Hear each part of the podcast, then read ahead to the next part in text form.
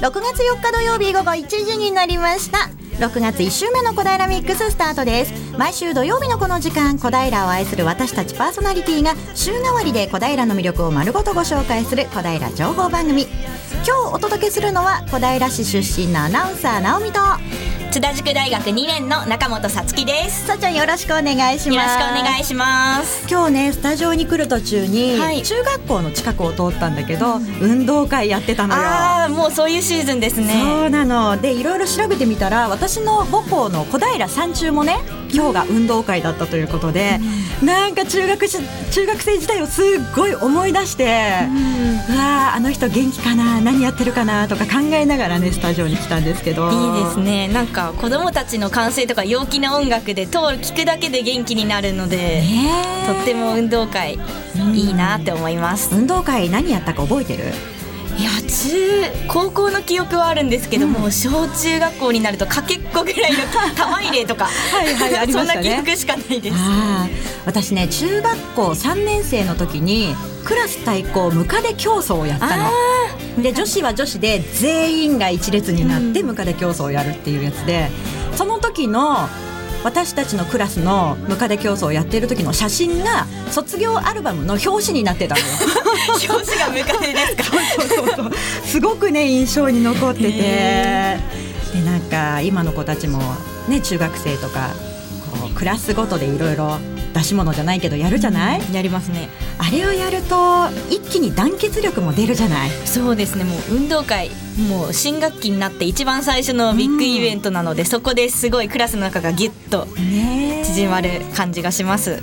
勝っても負けてもねいい思い出になるといいなと思いながら今日はねそんな思いでスタジオにやってまいりました、えー小平市の情報をね今日もお届けしていくわけですけれども今日のゲストどんな方でしょうか？はい今日のゲストは小平の学びや T ゲットに宇宙気候学を研究されている武蔵野美術大学の宮原博子先生をお迎えします。そして小平レポートは津田塾大学からすぐそばにある玉川上水沿いにあるクッキー工房クッキーズ河合に津田塾大学3年の米山涼子さん。2年の高橋由紀さんが行っています。はい。小平の学びや T ゲットはキャッチー竹内くんね。多摩大学のねキャッチーくんが登場する予定でございます。すごく素敵な面白いお話聞けそうですので、はい。リスナーの皆さんぜひお楽しみにさあラジオを聞きのあなたもぜひ番組に参加してください。あなたからのメッセージリクエストをファックスへメールでお寄せください。ファックス番号は042-451-2888 042-451-2888メールアドレスは笑顔842アットマークウエストハイフン東京 .co.jp egao842 アットマーク west ハイフン tokyo.co.jp 笑顔842は笑顔発信中と覚えてください FM 西東京のホームページからもメールを送りいただけます。ツイッターの方は FM 西東京のハッシュタグ 842FM 842FM これをつけてつぶやいてください。小平ミックスの Facebook にもイベントやお得情報などを載せていきます。ぜひご覧くださいね。そしてラジオの音が聞き取りにくいと思われているあなた FM 西東京はパソコンやスマートフォンでも聞くことができるのをご存知でしょうか。FM 西東京ホームページ開いてみてください。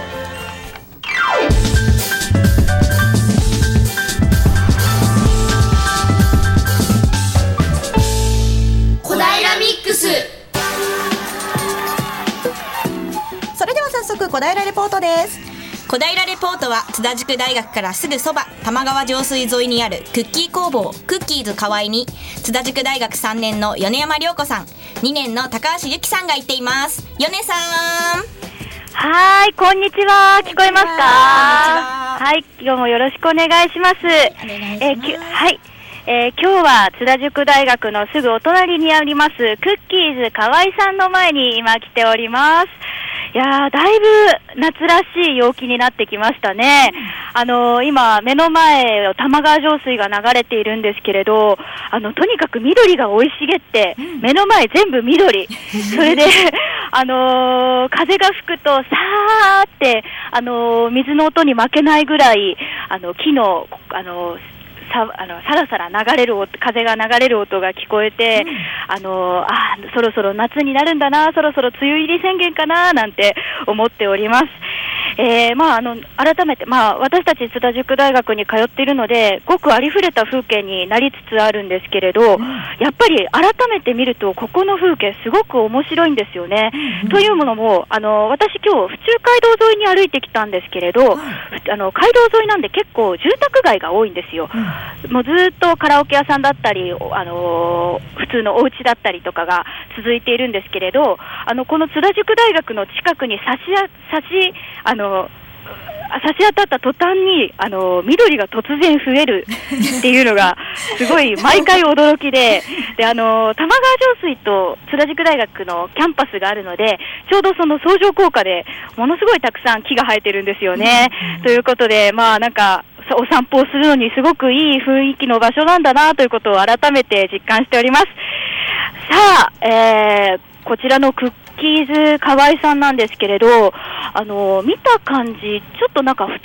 のオタクかな、ガーデニングがお好きなオタクなのかなって思うような、あのこじんまりとしてとても可愛らしい外観になっております。でもあのちょっと注意して近くに寄ってみると、あのクッキーズかわいいと書いてあるクッキー型のあの可愛い看板があって、あこれがこれはクッキー屋さんなんだなということがわかります。じゃあ早速中に入ってみましょう。なんかあのね、壁がですね、マロングラッセみたいな色で、とっても美味しそうなんですよ。もうクッキーの前にこのお店を食べちゃいたいななんて思っちゃうんですけれど、はい、ちょっと階段を、はい、そうなんですよね。お菓子の家だったらいいななんてさっきからずっと妄想してました。はい、あ、あの今、階段をちょっと上がったんですけれど、階段上がったところがですね、軽くテラス席みたいになっております。で、えっと、テラス席に2つ机が並べてあって、天気がいい日は、あの、外の玉川上水を眺めながら、えー、クッキーを食べたり、紅茶を飲んだりできるのかなという空間になっています。あ、上は。って2階っていうわけじゃないんだよね。はい2階じゃないんですよ、えっ、ー、と、なんて言うんだろうな、ちょっとあの段差があるみたいな感じで、何段か階段がある。はい、なんて言うんでしょうね、こういうの。を、えっ、ー、と、そんな感じだと思います。はい、じゃあ早速中に入ってみましょう。あ、ガラス張りですごく開放感のある、あのドアもまずあの壁も全部ガラス張りですね。お邪魔します。失礼します。あ、あ中に入った途端、クッキーのすごい匂いがして、で、あの、涼しくて、すごく過ごしやすい感じですね。えっ、ー、と、まあ、中に入ってすぐに目に入るのが、あの、クッキーでできたお花の花束ですかね、これは。あのビニールに入っていてであの丸い形になっているんですけれど、あのクッキーがお花に見立てた花束が飾ってあります。これは食べられるのかな？なんて思ってしまうんですけれど、はい、じゃあ早速あのオーナーの方にお話を伺いたいと思います。お話よろしいですか？すいませんお願いします。えー、こちらオーナーさんの河合貞子さんになります。よろしくお願いします。しますとても素敵なお店ですけれど、こちらは何年前ぐらい何年前からやられているんでしょうか？2001年にオープンしましたので、16年目に入ってます。うん、16年目に、はあ、16年間結構はいあの続けられている中で何かえっと変わったこととか最初の頃から変わったこととかってありますか？そうですね。最初はあのお店をもっと毎日開いてたんですけども、はい、そうするとクッキーを焼く時間が少なくなっちゃいましたので少しずつ減らしてきて今は週に2日しかオープンしてないんです。そうなんですか。クッキーを焼く時間がなくなっちゃうっていうのは毎日焼かれてるということですか？そうです。あのまとめて焼いちゃうとあのお客様に新しいものを届けることができないのでできるだけあのお渡しする間際に出来上がるような形。そういうふうにして心がけてますけれども。クッキーってあの焼いてしばらく置いておく。こともできるっていうイメージがあったんですけれど、あのやっぱりすぐにお出ししたい理由とかはあったんですか、はい、やはりね、あの焼きがちなんですけれども風味がねどんどんあのなくなっていっちゃうんですよね、なのであのできるだけ本当に焼きたてと思いますけどやっぱりそうはいかないのでえ前日とか当日お焼きしてそれをお渡ししてもしもその渡された方がそこからまた何日間か楽しんでいただけるっていうようなことを考えてできるだけあの時間が経たないうちにお渡ししたいという。えそこ一番大事に思ってます。なるほど。結構足が速いお菓子なんですね。はあすいません。まだ私、えっと、お店の店内の話をしていなかったんですけれどえ店内はですね白い壁と、えー茶色い、えー木木でできた部分があって、えっとですね、BGM でちょっとクラシック音楽が流れていてすごく過ごしやすい、えー雰囲気になっています。それで、えっと、机は123、えっと、3席あってだいたい9人9人から10人ぐらいのお客様が入れるようになっていますあのーすごくあのこじんまりとしていますけれど、あのーこの大きさってすごく過ごしやすいですよね、割と。いや狭いです狭いんですか？そんな。いや、なんかでも入った時すごくあの、自分の家にいるような雰囲気に。あの窓がねあのずっと開いてるあのガラスなのであの玉川上水の緑とこう一体化させているような感じになってるのでそれで、まあ、もしかしたら少しあの狭苦しい感じは かい、ね、あのないのかもしれないですけど狭いです。結構あのー週2日しかと空いていないとこの机が全部いっぱいになっちゃうと日とか時間帯とかあるんですか？そうですねやっぱりあのうちはクッキーが主なのであの、まあ、お昼にもちょっと召し上げられるものあの作ってはいるんですけれどもやっぱり3時頃とか、うん、その頃の方から夕方にかけて割と多いかもしれませんね。はい、ありがとうございます。ということで、前半は、えークッキー屋さんについて少しお話を伺いました。後半は、えっ、と、前半は以上です。後半もお楽しみに。はい、ヨネさんありがとうございます。すごく素敵な場所にあるクッキー屋さんなんだね。なんかできたのが16年ぐらい前っていうふうに、そうですねありましたけれども、私ずっと小平にいるのに。その津田塾大学の方はあまり自分が行かないエリアだったのであ新たな発見クッキー屋さん行ってみよう。行ったことある？行ってみたいです。えでも津田塾の近くだって近くにあるらしいのに今まで行ったことがなくて。へーちょっと後半も楽しみだね。はい楽しみです。はい。さあそれではここで一曲お届けしていきたいと思います。今日オープニングで運動会のお話少ししましたけれども、はい。そこのね運動会で私が何回も何回もこう今日耳に入ってきたナンバーでございます。ファンキーモンキーベイビーのちっぽけな雪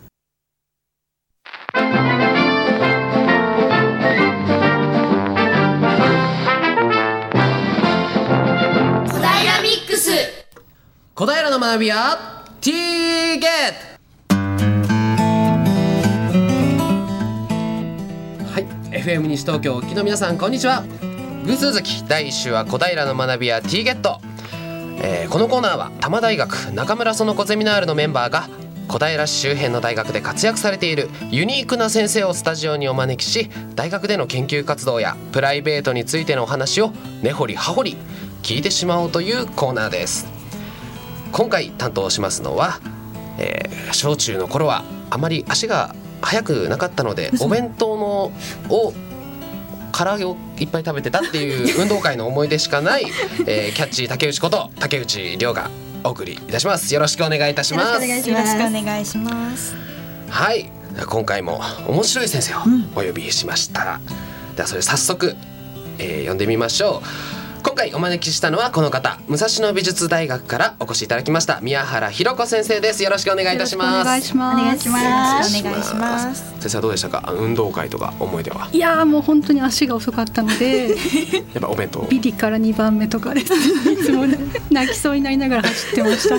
すいません自分はその残念ながらビリだったんですよ。あんまり意外ですね。足が遅くてね、えーそうこんな宮原先生ですが、えー今大学で面白い研究宇宙についての面白い研究をされているということなんですが早速自己紹介からお願いします、はいえー、と私今武蔵武蔵野美術大学というところで、えーアートを勉強されている学生さんたちに宇宙開発とかそれから地球史とか物理とかを教えているんですがその合間に、えー宇宙気候学という研究を進めています。そうですね宮原先生は、えー名古屋大学大学院理学研究所で博士後期課程を修了後東京大学宇宙船研究所を得て、えー武蔵野美術大学へいらっしゃったということですね。先生がそのやってる宇宙気候学それはどんなものなんですか？あ結構ですね宇宙にも環境があって結構変化してるんですよ。結構激しい状態だったりあるいは落ち着いてたりっていうそういう変化があってそういうのが結構地球のいろんな現象に影響してるんじゃないかというそういう分野なんですね。へえ宇宙に気候が。あそうなんです。はい。その研究を始めたきっかけって何だったんですか？あ宇宙にものすごく興味はあったんですけど、はいはい。やっぱりカメラ作りとかそういうのがちょっと苦手であ宇宙って観測するためにカメラを作らないといけないんですね。はい。回路を組むんですよ。電子回路それがとっても苦手で なんか他の手段で宇宙の研究できないかなと思ってたら一つだけ面白いラボがあってそれが化学っていうんですかねあのフラスコとビーカーと ブクブクっとやりながら宇宙の研究ができるっていうのが一つだけ名古屋大学にありましてそれであの薬杉とかそういう木の分析から宇宙の環境の歴史を調べようっていうそういうのを始めたんですね。木から宇宙のことが分かっちゃうんですか？そうなんです、まあ、宇宙地球の周辺の宇宙の環境とかその中でも一番大きいのが太陽の活動がわかるんですけど太陽ってこう白くはい穏やかなイメージがあるかなと思うんですけど結構もう普段から大爆発って、まあ、あの表面でね爆発を起こしてたりしてそれが環境を大きく変えてるんですね。でそういうのが地球にも結構影響があるんじゃないかという分野が最近どんどん活発になってきて、はい、そういうのをやってます。じゃあ実際にこう、えー武蔵野美術大学ではそういうことを教えていらっしゃる宇宙に授業あ授業は主には、まあ、宇宙の歴史だったり宇宙開発だったり一般的な教養の科目をやってるんですがたまにそういう自分の専門の話になると ちょっとマニアックになりすぎるのか学生がドン引きしてますけど先生わかんないよ。結構美術大学にそういう宇宙のことを研究するっていうのは結構普通なんですか？ああのうちの大学は結構あの教養に力を入れてるのでいろんな先生がいて数学の先生もいたり哲学の先生もいたりあと体育とか英語とかもちろんいるんですけど本当に教養重視なんですね。でその中で一人、あまあ、科学担当やってるのが私という感じです。美大生ってずっと制作をしたりしてるのかなというイメージだったんですけれどそうでもないんですか？意外にそうですね。あの一日の半分ぐらいがそういう実技の授業で、はい。それ以外は、まあ、座学って言って本当にいろんなことを勉強するんですね。その中でこう先生の授業を取る生徒たちっていうのはどんな子が多かったりします？あ本当にいろんな分野の学生さんが受けてくださってて油絵学科の方とか、はい。あとデザイン系の方とか、まあ、建築とかもあるんですけど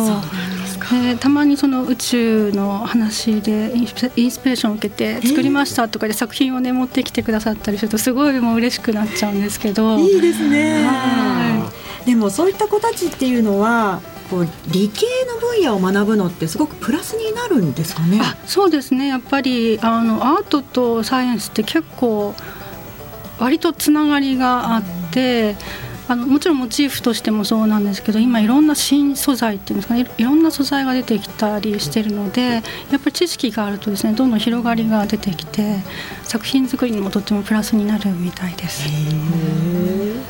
先生はそれでこう宇宙研究しながら、私もなんか作っちゃおうみたいなないですか？やっぱりね絵がね描きたくなってくるので 学生さんにこうデッサンを教えてもらったりとかねたまにするんですけど。もうでもね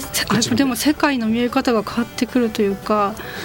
今までただ白い箱だと思ってたものもよくよく見ると白ってすごいいろんな濃淡があるんだなっていうのが 気づくようになって いや本当そうなんですよねなんかそういう見え方が変わってきてすごく面白いなと思いました。いい相乗効果ですねそうですね。ええ じゃあぜひもう今後ね絵描く人は宇宙のことについて勉強したらいいかもしれないですね。ぜひはい。ち先生があの最初自己紹介で言っていただいたんですけど地球史って何ですか？あまあ、地球の歴史46億年あるんですけど、はい。本当に今では考えられないようなすごい出来事がたくさん起こってて例えば地球が丸ごと凍ってしまうとか、全球凍結っていう出来事なんですけどあとまあ有名なとこだと恐竜が絶滅したとかあの恐竜が絶滅した以外にも実は4回ぐらい大量絶滅っていうのが起こってて。なんでそんなことが起こったのって結構解けてない問題がねすごくたくさんあるんですよね。えでもどうやって調べるんですか？だってその時にこうなんか本みたいななないですね。よそれをだから地層とかそういうものを使って調べていくんですけどえ自分でこう地層をそれ掘りにそれこそ掘りにみたいな。一回それついについていったことがあるんですけどだから大昔は例えば海の底に積もってたような地層が地殻変動で陸の上に運ばれててその辺に出てたりするんですよね。でそれをハンマーでもう昔の地層は今ね硬くなって石になってますのでハンマーを振り回してですねその石を。採取して分析してとかっていう形で地球の歴史って調べていくんですね。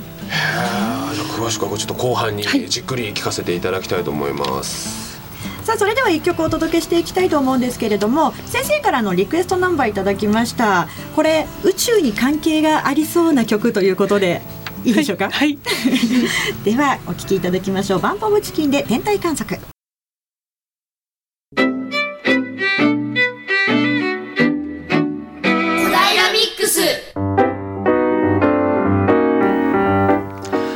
お聞きいただいているのは FM 西東京小平ミックスです、えー引き続き武蔵野美術大学から宮原ひろ子先生をお招きし小平の学びや T ゲットをお送りしていきます。宮原先生後半もよろしくお願いします。よろしくお願いします。前半でねあの宇宙気候学についてちょっと軽くご説明いただいたんですがちょっと後半はがっつり聞いていこうと思います。で宇宙気候学があの大事。まあ太陽が地球にの天候に影響してるってことなんですけど、はい、これはどういうえなんで太陽が実は天地球の天候に関係してるんですか？えっ、とですね太陽って本当に不思議な星で光の量自体はそんなに変わらないんですね。でも磁場がすごく変わっててそうすると、まあ、宇宙って放射線がたくさん飛び交ってるんですけどもそういうものがですね太陽が活発だとあんまり地球に届かなくなったりしてでそうすると天気がね変わったりとかっていうことがあるんじゃないかっていうのがそういう説があるんです。それは説ってまだそうですねなかなかやっぱりあのだんだん分かってきたのがここ10年20年ぐらいでまだまだこれからという分野なんですけれども結構でも現象としてはいろんなのが見つかってきてて例えば太陽の変動で一番身近なところだと1ヶ月ぐらいの変動があるんですけどもそれが結構ねあちこちの現象で見つかってて例えば雷の起きるタイミングだったりとか雲の変動だったりとか。それが1ヶ月単位で？そうなんですよね。はい。だからそういうところのリズムがひょっとしたら太陽に関係してるんじゃないかというのがどんどんあの分かってくるようになってきたんですね。今その研究の中でいろいろなこうポンポンポンと分かり始めたところがええ今少しずつ線でつながってきてるっていう感じですか？はい、まさにそんな感じで、はい。じゃあその宇宙を知ることで今後の天気予報とかも変わってくるそうですね。そこが一番まあ最終目標というか、うん。宇宙の状態を見ながら、まあ天気が例えば来週、再来週、あるいは来年とかどうなるんだろうっていうところまで予測できたらなというのが一番の目標です。できるんですか？どうでしょう？10年後20年後ぐらいにはできるようになってるといいなという感じで進めてます。でも100年後とかじゃなくて結構身近なもう自分がちょっと体験するであろうね年えまでにはそうですね。解明できるかも。はい。あの実は大きなプロジェクトが今日本で動いてて5年間のプロジェクトなんですが、研究者40人ぐらい集まってもう重点的に進めてるのでいろいろこの5年間で分かってくるんじゃないかなという、はい、感じです。その中に宮原先生も参加されてあはい私も入ってます。宇宙気候学っていう分野新しい分野なのかなと思ったんですけれども研究されてる方は結構いらっしゃるんですね。あでもまだまだ少なくてここ20年ぐらいで割と増えてきたかなという結構新しい分野なんですね。うん。うんその分野が始まったのはいきなりこう始めようってわけじゃなくてなんか理由があったん一つ大きなあの論文が出てそれがその太陽の変動と地球の雲の量がものすごくよく合ってるなっていうのを初めて見つけたのが大体20年ぐらい前に出たんですけど雲のも量ってあの空の雲そうですそうです。す雲の量ですね。あれってなんかね水蒸気がこうはい。固まって雲になるってこう理科とかではい。あ習った気がするんですけど それも実は宇宙の影響その影響がある可能性があって、うん。雲ってその辺プカプカ浮いてるじゃないですか、はい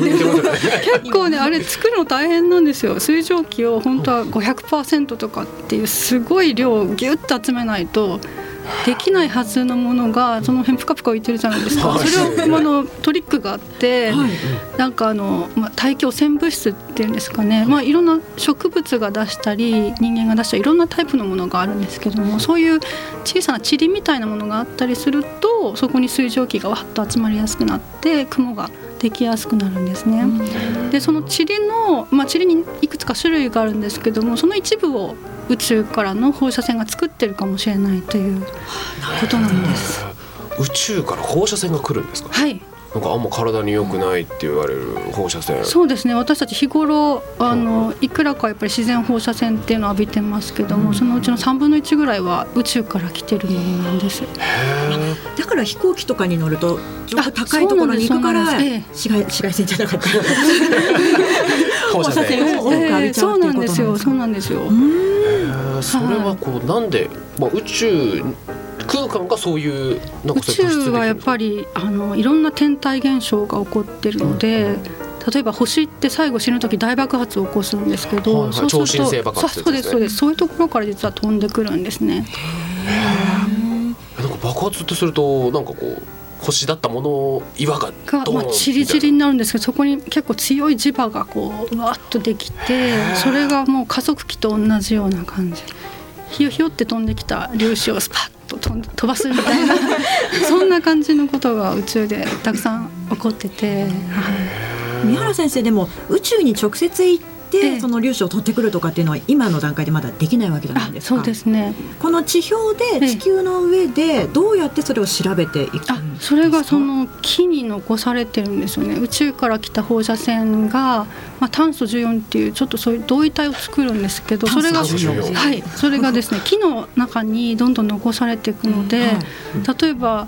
樹齢が2000年ぐらいの木だったりすると2000年間のその宇宙から来た放射線の情報が全部残されてるということになるんです。でも見た目を見ただけではわからないわけですよね、はい、そうですね。あの木をですね、一枚ずつあの年輪をカッターで剥がして、はいそれで分析をしていくんですね。えーカッターではい、図工で使うような。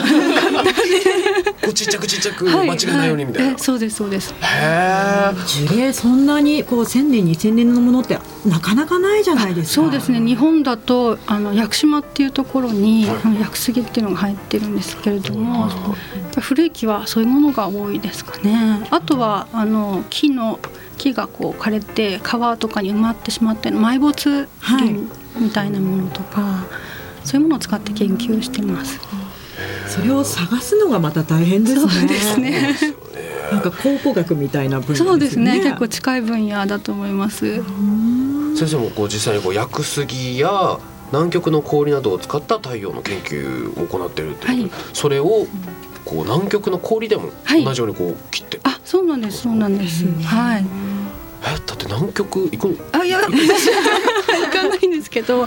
あの立川に国立極地研究所というところがあってそこが南極から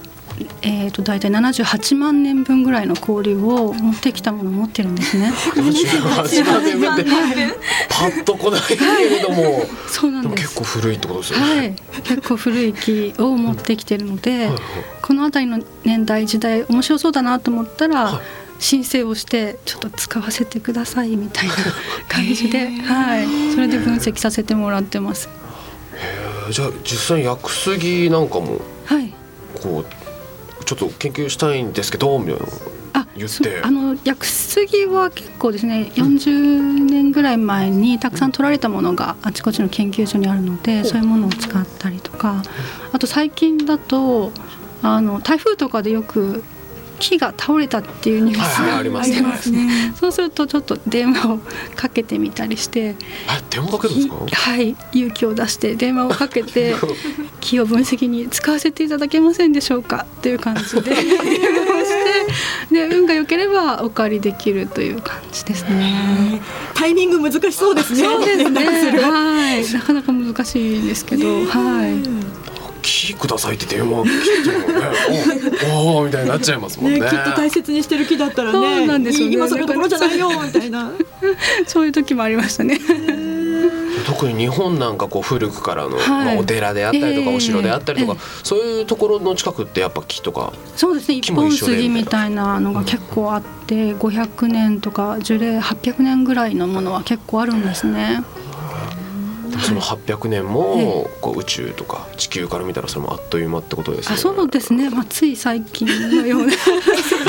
最近。そうなんですよね。ええ800年ぐらいでこうつい最近って言われてもパッと来ない 昨日のご飯みたいなねレベルぐらいかなって思うんですけど、まあせんそんなね先生が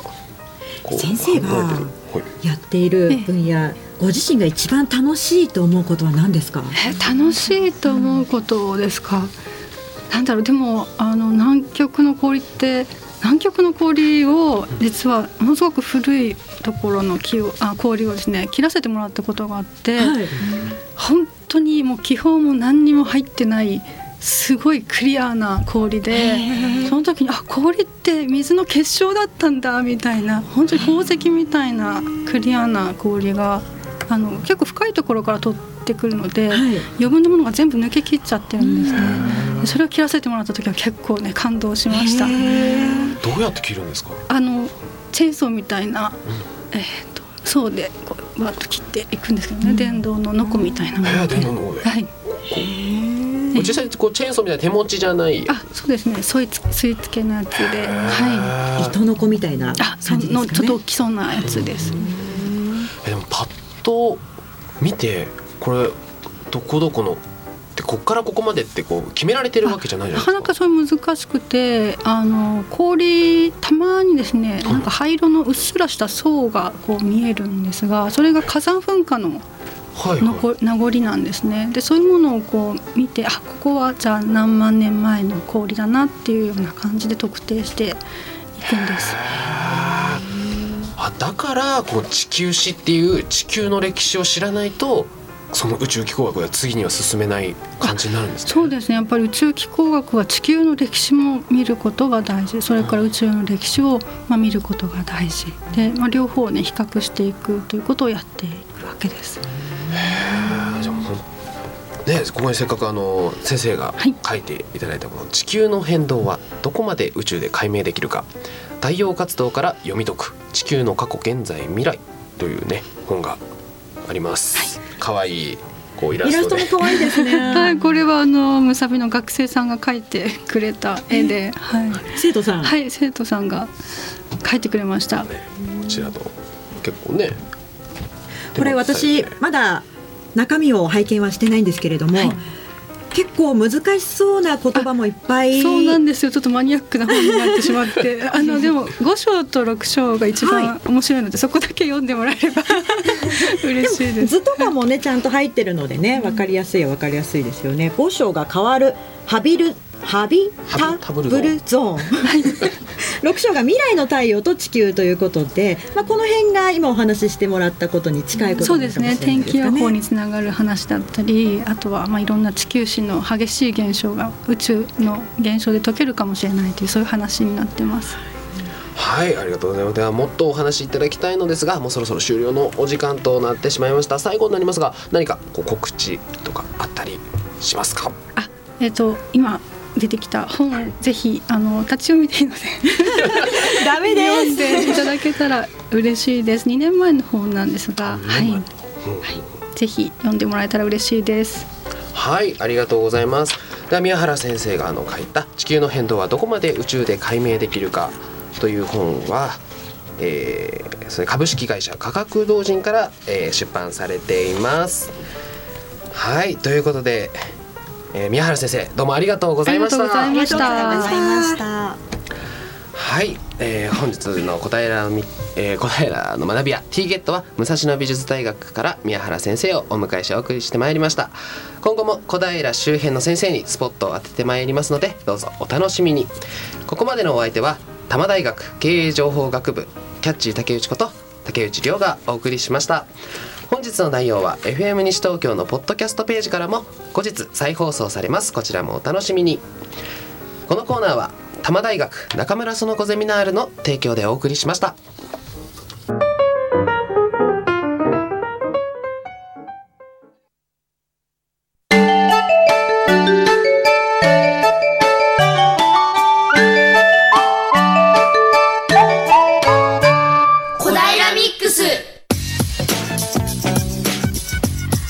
先ほどお話を伺いました宮原ひろ子先生の著書「地球の変動はどこまで宇宙で解明できるか」これインターネットで「地球の変動は」って入れていただくとポンと出てきますので気になる方ぜひぜひチェックしてみてください。さあそれでは2回目の小平レポートいきましょう。本日の小平レポートは津田塾大学のすぐそば玉川上水沿いにあるクッキー工房クッキーズ河合に津田塾大学3年の米山涼子さん2年の高橋由紀さんが行っています。ゆきちゃんはい、こんにちは。こんにちとこここからは、こんにちは。ここからは津田塾大学2年の高橋由紀がお送りします。よろしくお願いします。よろしくお願いしますはい、えっと、後半も、えっと、引き続きこちら、クッキーズ河合さんからお送りいたしますけど、えっと、今ですね、目の前のテーブルにたくさんのごちそうが並んでいます。はい、えっとね、こちらはですね、えっと、1品目はチーズケーキ、と2品目は、えっと、たくさん、いろんな種類のいろんな味のクッキーですね。あとこちら3つ目は、えっと、ディップトーストっていう、フランスパンみたいな細長いパンに、えっと、具を乗せて焼いたパンがありますね。はい。では、えっと、こちら、私先ほど食べてみたんですけど、まずチーズケーキの方から説明していきたいと思います。こちらのチーズケーキはですね、えっと、とってもクリーミーで、と、一番上が真っ白のチーズケーキ、えチーズと、と2段目がちょっと、ちょっとあの、きなりっぽい色の、ケチーズのケーキになってますね。えっと、一番下には、あの、クッキーが散り散りばめられていまして、えっとこちらはですね、ちょっと、かわい、クッキーズ河合さんの、あの、特徴的なものらしいんですけど、えっとですね、普通のチーズケーキといえば、と、チーズケーキの下にクッキーを敷いたまま焼くんですね。しかし、えっと、こちらのクッキーズ河合さん、焼くときに一緒にクッキーをくっつけるので、なんか電波悪いかクなッキー、大丈夫かな？あ、悪いですか、うん。大丈夫ですか？今聞こえてます。あ、はい。えっと、こちらの河合さんのクッキー、あチーズケーキはですね、えっと、クッキーの粉を焼いた後にお皿の上に散りばめる形になってますね。はい。なのでですね、食べた時にクッキーの食感がサクサクっとしてて、とっても美味しいんです。はい。で、こちらのクッキーの種類はですね、えっと、4種類ありまして、と抹茶、プレーン、と、シナモン、あと、チョコレート。この4種類になっています。はい、えっとですね、では続いてクッキーの方に移りたいともしもーし。もしもーしゆきちゃん？ゆきちゃん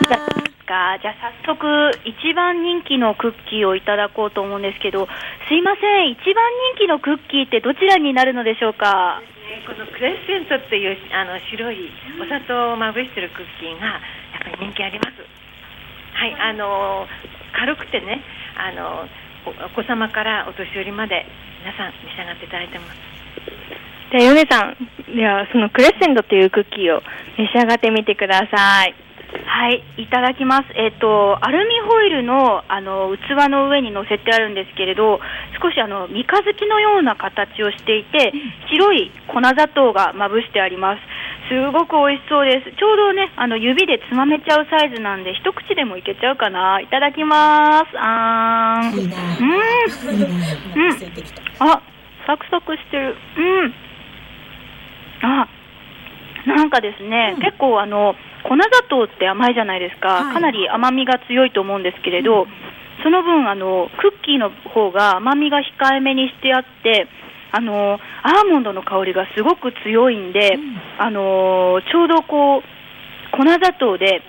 うまあの香りが逃げないっていうかすごく香ばしさが引き立っててあもう美味しいです。絶妙のバランス、幸せです。はい私このクッキーちょっと食べてみたかったんですけどすいません。私アーモンドアレルギーがありまして。はい食べれなかったのでとっても残念です。はいヨネさんにちょっと食リポしてもらいました。はい、でも引き続き、えーっとですね、こちらまた隣にあります、ディップトーストっていうのをいただいてみたいと思います。気になる気になる。はい、では、いただいてみますね、私。はいはい。じゃあ、えっとね、真ん中にカレー味の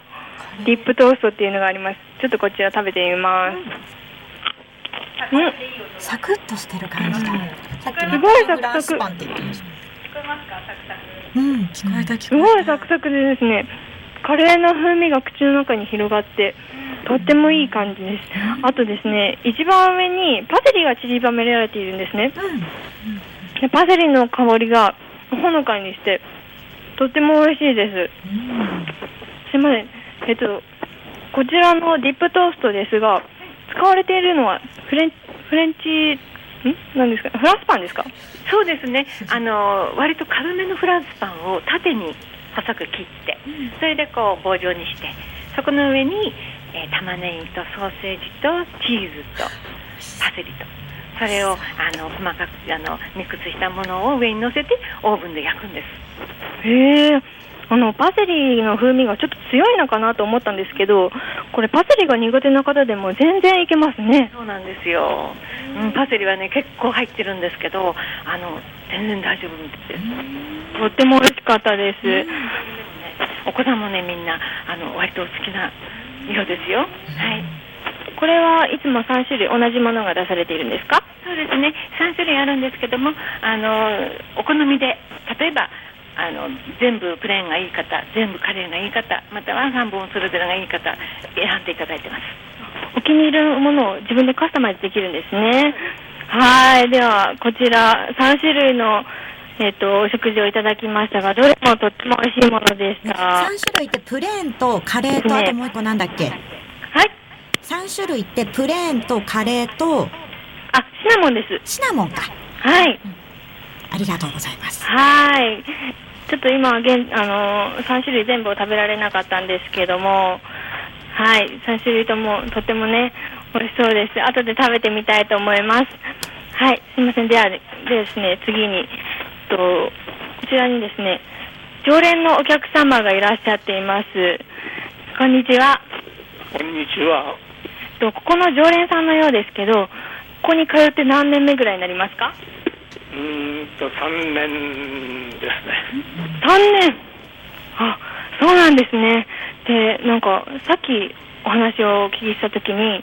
ここのコーヒーがとってもお気に入りと言われていましたけど絶品です。おお絶品。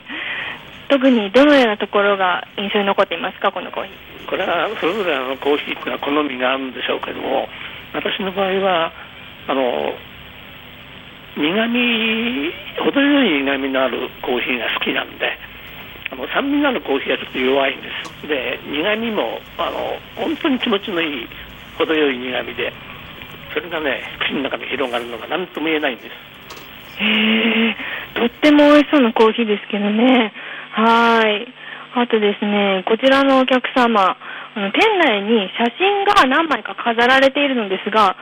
えっと、その写真を実際に撮った方ということで、その写真についてちょっとお伺いしたいと思います。とこちらにお花の写真がありますけど、この写真はどこで撮られたものなんですか？これも玉川上水を中心です。玉川上水とその周辺の雑木林はい、えっと、こちらに飾られているのは、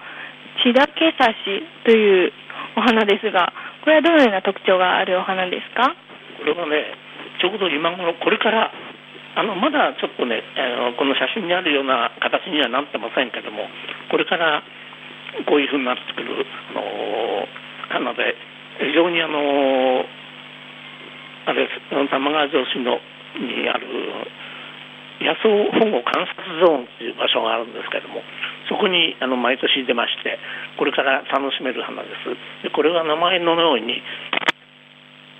ですけどもそのキノコを昔刺してこの花の茎に刺して家に持ち帰ったと。そういうところからちたけ刺しっていう名前がつきました。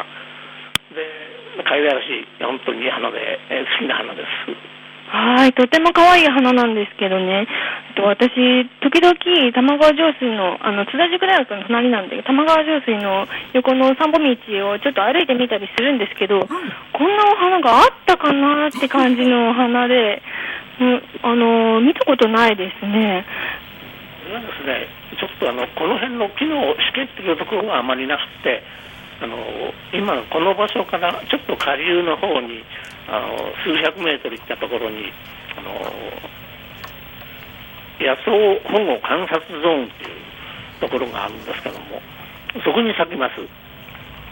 これから今まだねこんなに写真にあるほどこれはあのこれ一つじゃないんですけどもあのこんなに大きくなってないです。これからだんだんこういうふうに格好になってきますので今年の、えー、今月の中頃過ぎぐらいには大体こういう花になると思います。はい、えっと、このような花が